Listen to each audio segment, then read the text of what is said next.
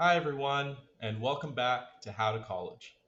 We're a podcast focusing on covering the journeys of first generation students and really how it's like being the first in your family to go through the college experience. We do this through interviewing current students, high school students, mentors, people from college, advisors, uh, really anyone that's connected to you know the first generation student. So, in today's episode, we're going to highlight the Challenger program at the University of Houston and speak with the program manager, Monica Floyd. Challenger is really dear to my heart because I was in it during my time at U of H, and I can say it impacted me greatly. You know, a quick, quick skinny of the Challenger is, is they're really a program dedicated to first generation students and helping these students get through college and, and have success in college. With that, I want to introduce Miss Monica. Why don't you tell us a little bit about yourself? Well, my name is Monica Floyd. I have been working at the University of Houston with the Challenger program for almost 18 years. Um, I am a first generation college student myself, and I was introduced to programs like Challenger when working as a college student at Texas Southern University, and I encountered Upward Bound. And as a first generation college student, I was thinking if someone had told me that these type of programs existed, I would have gone farther than what I had actually done.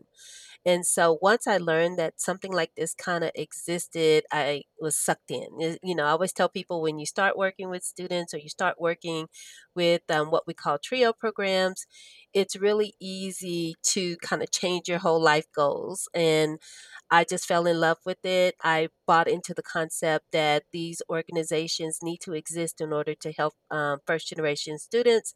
And that's what I've been doing ever since. The start of my career was really focused on helping first generation high school students get into college, find money. And I used to have the attitude it was my job to get them in, it was somebody else's job to get them out. And then, ironically, the second half of my career has been ensuring that first generation college students graduate with their actual degree. So I have it from both sides of it from what it takes to get a first gen into college to what it takes to get them through into the end. Wow, that's that's quite quite a journey. So your journey. So you you went to TSU. What what was your what was your major? What did you graduate in? So it was my goal to work for a newspaper. So I was a journalism major initially, Uh-huh. um, as a psychology minor. And then when I graduated, I was offered the position to work for Talent Search, where I would go into high schools in HISD and help those students get ready for college. And Mhm. once I started working with Talent Search, I decided to go back in, get my master's under counseling, and I've just been doing that type of work ever since.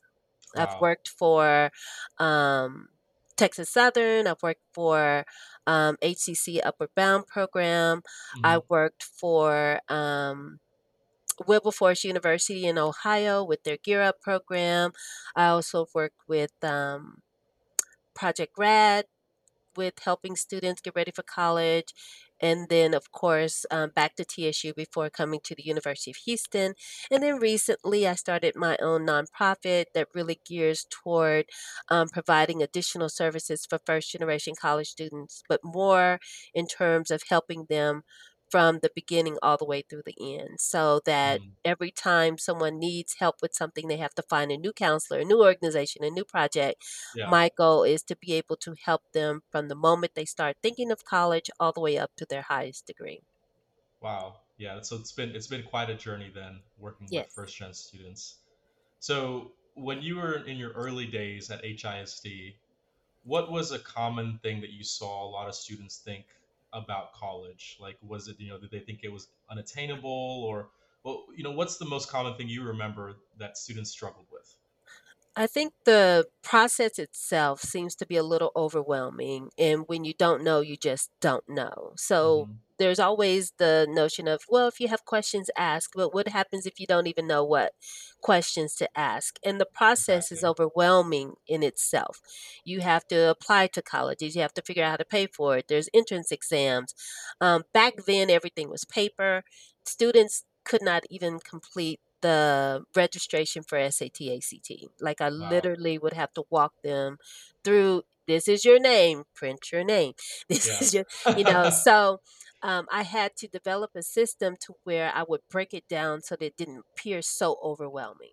So let's deal first with what colleges do you want to go to? Let's see what their requirements are. After we see Mhm, those requirements, let's test. Let's complete the application um, for you to take the test. Let's get a fee waiver. Did you know you can get a fee waiver to pay for those things? mhm. And then we would just gradually move through the system until everything was completed.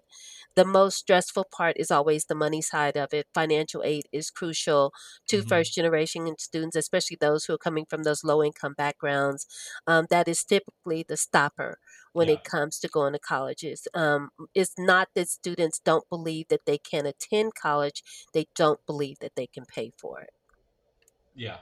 Yeah, that's true. That's true. And and, and you feel like it's it's you know, you don't want to get into debt Yes. and then you feel obligated to maybe go an alternate route, whether that's let's say starting at community college or not to say that's a bad thing, but you know, starting at community college or even let's say taking a gap year or something to save money up. And then a lot of times I've I've seen students who take that gap year not really take the next step because they, Mm, they get comfortable. Or maybe students that go to community college and then get thrown into a more college setting like U of H or UT, and then they struggle with just being able to, you know, get Acclimate used to to acclimate, right? hmm hmm So yeah, it's it's very important to to kind of find that financial aid piece initially because you don't you don't want to go the long route if you don't have to, right? Hmm And financial aid in itself is complicated. They want tax documentation. Many families um, are secretive, or not secretive, but very cautious about releasing that kind of information. They hold um, social security numbers, bank statements, you know. Yeah, So the hard part, especially when families um, are not typically those that have gone through the college process, they're hesitant to share that type of information. So the biggest challenge sometimes is getting the families to trust the people that they're working with in order to release um, that information to them. yeah, And then realistically, we don't have these conversations with our kids. Most times they don't know how much we make. They don't know hmm what yeah, dependents are claimed on taxes. yep, And so those are hard conversations for students to have with their parents too. yep, yep, yep. No, definitely, definitely. And so, kind of, you know, switching gears a little bit. So you you've had a kind of a, a, journey, and then you got to U of H, and then the Challenger program. So what what stood out about this particular program, and and kind of maybe talk through the origin and kind of what made you stick to That's funny because when I came to U of H, I was like, I give it a year. now it's like 18 years and I'm still here. yeah, What I, well, the biggest transition I think was really understanding the needs of the first gen. Coming from Texas Southern to University of Houston, I was thinking that the needs would be completely different from the students who attended um, that school versus the the students that attend here. Now there are some differences to it, but what I found was that once the students understood that there was a place that they could go, they 100% bought into it. yeah, And what I love about Challenger is that it's just not a place where we are helping you to um, do your financial aid and, and giving you some advisement, but this is an organization where you become a part of a community. We are a family. hmm And I tell people it's like the mafia, you know, once you come in, you never leave this place. You're yeah, always a part of the Challenger program. yeah, And I love that not only do the students who participate currently, but our alumni are still invested in the hmm success not only of our program, but of the students who are part of the program. So I am 100% invested because the students that I work with are 100% hmm invested. hmm And and how did it how did the program start? I know you've been here for 18 years, but I, I'm pretty sure the program was at U of H for much longer than that, right? So Challenger has been at the University of Houston for about 35 years. Wow. Um, traditionally, it was formed under TRIO program, meaning it was um, federally funded through the Department of Education. hmm Um, it trio programs have been in existence for a really long time. Um, U of H, I believe, was the second program established under that type of funding. Um, it has always been a program that is geared toward first generation college students, even before um, first gen became popular, you know, population that people want to deal with. Yeah. Um, we have always been federally funded, but then about nine years ago, we lost that funding, and that's when Challenger should have come to an end because typically universities do not pick up federally funded programs because now they're responsible for those um, those monies. hmm But University of Houston did keep the Challenger program, and I do credit a lot of that to the alumni and to the current students who really vocalized that they felt this was something that needed to remain at the University of Houston. hmm And so, because of that, we still exist. Now, what is different currently is that under federal dollars, we were not able to work with all the populations. hmm And now that we are funded through the university, um, we can serve um, special populations that we couldn't before. For instance, um, students who are DACA or hmm undocumented. Before we hmm could not service that group, and now we have um, the availability to do so. Um, hmm international students, we have a very small population of them, but under federal grant, we could not serve those. hmm Um, we had income barriers because there were only a small number of students that we could allow that did not meet the low income status. So hmm there are a lot of students at U of H who are first gen but not low income, and Yeah. we can now service that particular group. And then the great greatest part of it is that I don't know why the world seems to believe that once you get that one degree, all is right with the world. Yeah. And what we're realizing is that the second generation group is also struggling Oh to get through this process. And they're in a unique situation because they no longer qualify for services um, because of how much they make. And so there's not a lot of opportunities. So if there are a second generation college student who's operating as though they are first gen, meaning Yeah. they're just as lost, um, we're still able to allow those students to participate in the Challenger program. Yeah, and and that's that's important because inclusivity is is so key these days, Mhm. and not putting a box around a student. And and kind of on that same realm, you know, talk talk me through how you approach whenever you get someone new that comes in to your office. And we just saw a student here earlier walk in looking very clueless. Um, and you know I- i'm sure it's not a one size fit all approach um, i'm sure there's many programs out there in different colleges universities that kind of do the same thing but talk me through your approach and how you kind of do that whenever you get a you know new student. Well, I want them to feel welcome from the moment they walk into the door. So I am never too busy to stop and address a student when they're coming in, regardless of who I'm talking to. So that's the first part because usually by the time a student makes it to my office, they have been to several others and they are usually on their wits' end. The last thing that I want to do is turn them away and say, come back or make an appointment two weeks from Friday. yeah So I always keep an open door policy. Um, Post COVID, a little different. We're still reshuffling to kind of get back into the groove of the office. yeah But um, they walk in. If um, they come in, I like to get a little background about who they are.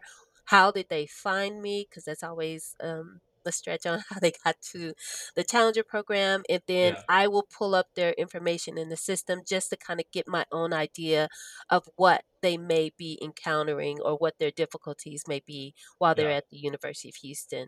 Um, after that is um, you, they complete an application, we go through an interview, and then everything, the magic starts then. And then they're able to receive whatever um, services that are deemed necessary. Yeah So the biggest part is kind of looking at the schedule. That tells a yeah lot about the student. Um, most students kind of just go through selecting classes like it's a checklist. They say, I need English, check, I'm taking English. They say, I need math, check, I'm taking math. yeah But they don't think about balancing it out so that it really fits to their lifestyle, to their schedule, and Yeah. to the way that they learn and study best. So some students, the focus is really on like looking at their course course load, see if it's well balanced. Are you taking, you know, too soft, too hard, or are you overwhelming yourself with high demanding classes and then you're wondering why you're failing at the end of the day? Are we Yeah. spreading it out, you know, Yeah. so that you Yeah. can kind of balance it? Are you working? Yeah. So we have to kind of dive into a lot of the personal aspects of the student in order to determine what's the best path for that student. My philosophy is no one's journey through college is the same. Oh, So at there's all. no one set formula for every student. And so sometimes we have to really customize it to fit the student and their situation that year. Yeah. And every year it changes. Yeah. Yeah, and, and and one thing I think of, you know, a lot of, you know, the hosts that you know we work with, e- especially in our podcast, we're all kind of in similar ages, maybe a few years older. Um, so we, you know, we've, you know, I graduated college in 2017, um, and that's, you know, I, I hate to say it, but that's now, you know, it's been a while now, right? Um, and I'm sure the student, the way the student approaches things has changed, um, even since when I was uh, a college student and now with COVID and you know remote learning and all these things, what have you noticed, at least in the few years, especially the last, let's say, four or five years, of a shift in how the student approaches college, especially the first gen student? And you know, is it? It's I'm sure it's different from you know my time in college. I think the approach may be that there's more pressure. Um, since um, University of Houston is now a tier one institution, the caliber of student that we're receiving is different from what we were receiving years before. So hmm those students are already coming into the university either with an associate's degree that they earned in high school or with a lot of dual credit, AP credit. And so they have a certain expectation for themselves hmm and it becomes really difficult to kind of shift the the ideal self versus how they visualize themselves and to deal with the reality of this is college now and you might be hmm a different student in Yeah, high school than what you were before. yeah, So with that kid it's really trying to help them rediscover their new identity as a college student versus who they were as a high school student and sometimes they're very resistant to that change. hmm So it's a little bit more delicate way to kind of approach them with it versus with you guys, I was just could straight out just say, look, this is what you need to do. This is why. But yeah, with this group, you have to kind of dive into it a little deeper hmm and use a little bit more patience to kind of coax them through the process so that they can get on board because in their head, they need to be that top student. They need hmm to be the smartest kid in the batch. And hmm college is different. You know, yeah, you were a big fish in a small pond. Here, you're just a little fish in a big pond. And it's hard for them to kind of regrasp and see themselves in that light once they get here. yeah. Yeah, and, and on that same mold, you know, you see you see so many students come in through your pro- through this program, and uh, so many of them get the help they need to succeed. Um, and I'm sure, but there's you know there's a, a, a you know maybe a selective few that get the help, but they don't respond to it in, in the way that maybe they should, or maybe that enables them to be successful. So, Mhm. what are some common things that you see in that type of student that, let's say, you you wish that they would take better or that they would you know improve on just just so some of our listeners can you know can know hey you know whenever there's resources out there at the end of the day you can have as many resources as you can but the final success is a little dependent on you and your approach I think a part of it is understanding that if you ask for help, that does not mean you're not smart. Yeah And a lot of the students don't want to ask for help. That is the most difficult part. And then once you receive it, if it if it um, does not align with their whole thought process, they're resistant to it. So before I used to beg, please let me help you. I see a train, it's coming. It, you know, I see the wreck happening, yeah but um, sometimes it's misinterpreted as you don't believe that I can do it. Mm-hmm, And mm-hmm, instead of me saying, no, I believe you could do it, I just don't believe it's going to be done the way that you're doing it. We mm-hmm, have to reshift. And what I've noticed from this new um, group, they have a direct line from point A to point B. And if anything interrupts that line, they simply come to a stop. hmm And that old notion of if it's too low, go over it. If it's too wide, you know, go around it. They don't. Th- They understand the path that they had ideally in their mind, and there's no alternative moves to that path. And I think hmm that's what bring a lot of the students to a stop because when they encounter a roadblock or they encounter a hiccup, it's like I don't know any other path that I want to take other than the one that I initially started on. Yeah, yeah, yeah. And, and that's a good point. You know, one thing one thing to also touch on is over the last few years, it's been it's been a crazy last three years with COVID, with all these things happening externally. and I'm sure it's taking a toll on the on the mental health of a lot of students, mhm, especially first gen students that have to deal with one being first gen, but then there's all these external stimuli now that that they have to deal with. So from someone that sees it every day, you know, how do you encourage students in the topic of mental health and taking care of that piece? Um, because in my opinion, that piece, if that is, you know, if that's not taken care of, that starts feeding into every single other thing um, in academics, and, and I'm sure it'll it's it's not good for the student. Well, what I love about this group is that mental health is not a secret. Like, they have absolutely no problem talking about it. They hmm have no problem letting you know that it's a part of their daily lifestyle. They Yeah, have no problem with seeking out the help that they need when they need it. yeah, So, that part of it, I think, is very different from what I used to see in the past, where it was kind of gentle, kind of yeah, bringing it out and encouraging them to seek help if they need it hmm um, these kids come right in the door and say, This is what I'm experiencing. I'm depressed. And I'm like, How do you know you're depressed? You know, they really identify. They're in touch with that. The problem happens is that while the student understands where they are in their psychological state, many of the families are still trying to come to the same understanding. hmm And so we have cultural issues or just, you know, where families just don't embrace the idea of um, psychological help or even yeah, if there's an issue.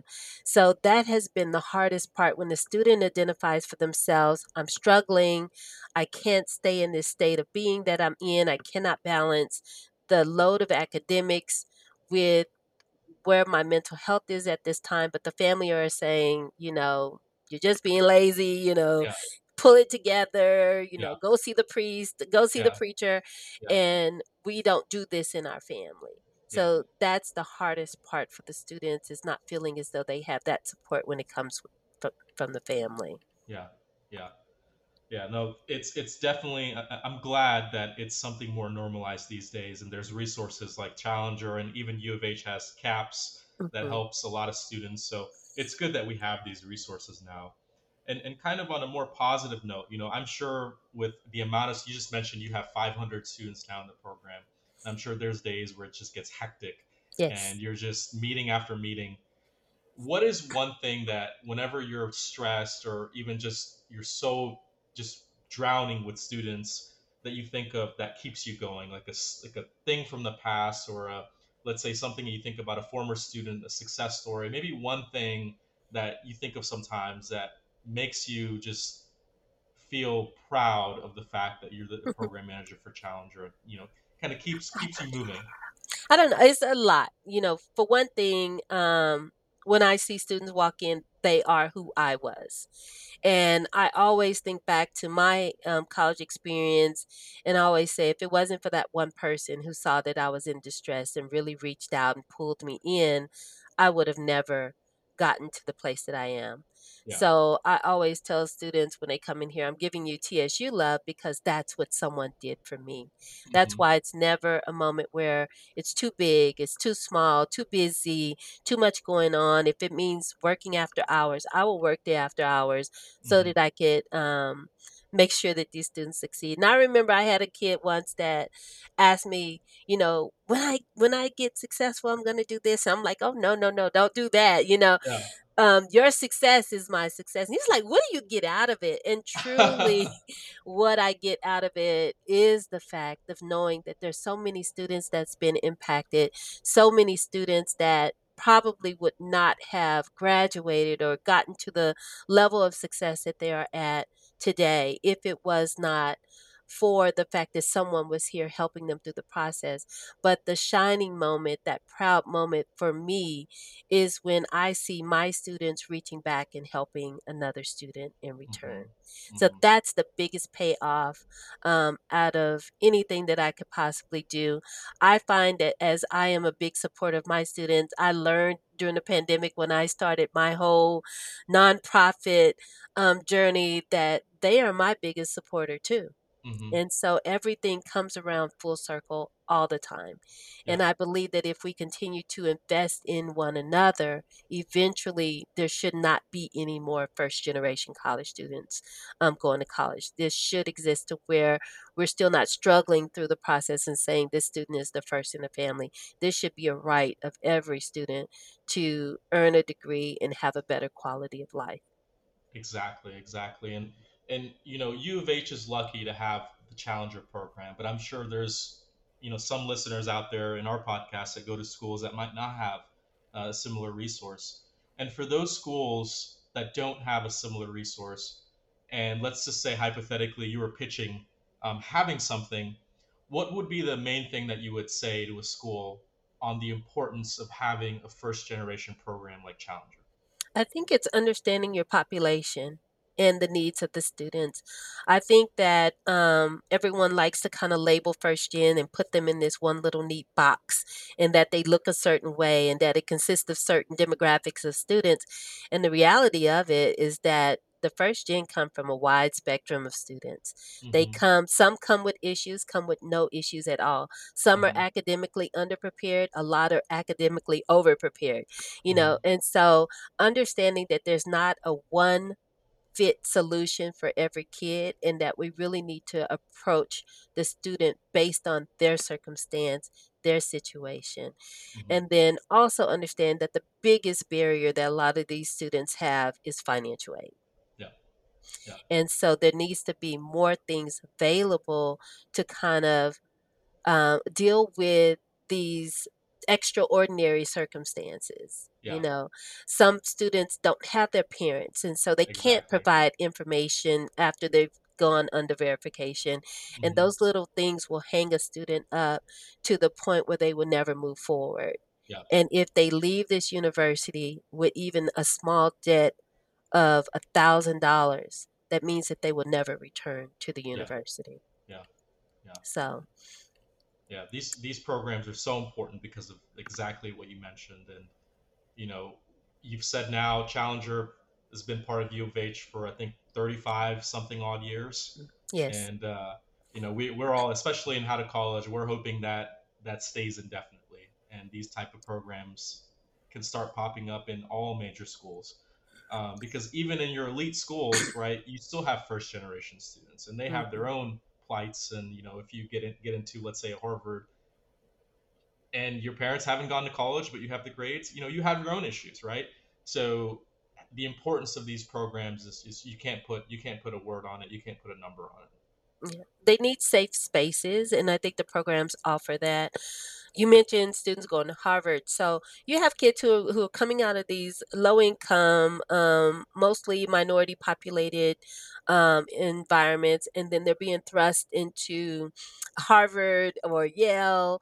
Where social economics plays a huge part. They don't feel like they're in their place. They don't feel like there are other people that are kind of like them, and they hmm just need a, a safe place to land. And hmm these first generation programs allow them to see other students who, who are going through the same process as them. Because when you're experiencing something, what do you do? You feel alone. I must be the only person who's going through this. And then to come amongst a lot of your peers who are encountering the same things, struggling with the same things, having the same celebrations, the same joys, that's why these programs are Yeah. necessary. Exactly, exactly. But hey, you know, it was it was great getting to know you during this episode and getting getting kind of a taste of the Challenger program. We are really happy something like this exists right in our backyard, in my backyard, and uh, you know, we hope to see you guys here in the future and maybe do some things with you. Um, so again, Miss Monica, thank you, thank you so much for the time. Thank you for letting us giving us a flavor of, of the Challenger program. And, uh, you know, we really appreciate it.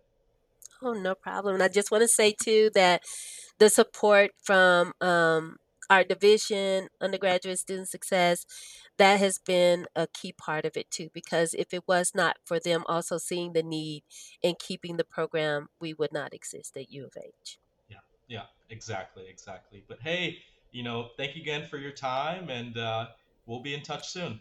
All right, thank you. All right, take care.